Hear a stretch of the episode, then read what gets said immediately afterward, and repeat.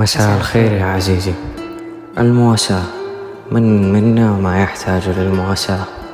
من منا لا يعرف صديقا أو قريبا أو فردا من أسرته. فقد عزيز. من منا لا يعرف شخصا خسر في تجارته أو وظيفته أو حتى في دراسته. من منا لا يعرف مريضا أصاب في مرض قوي يصعب علاجه. نحن أنفسنا نتعرض لهذه الظروف بين الحين والآخر فيجب أن يكون لدينا الوعي الكافي لنعرف كيف نتعامل مع من يحتاج للمواساة.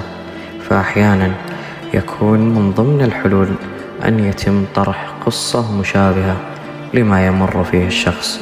قد تهدي من مصيبته وتزيد الإيجابية في ذاته وهذه من أبسط الحلول.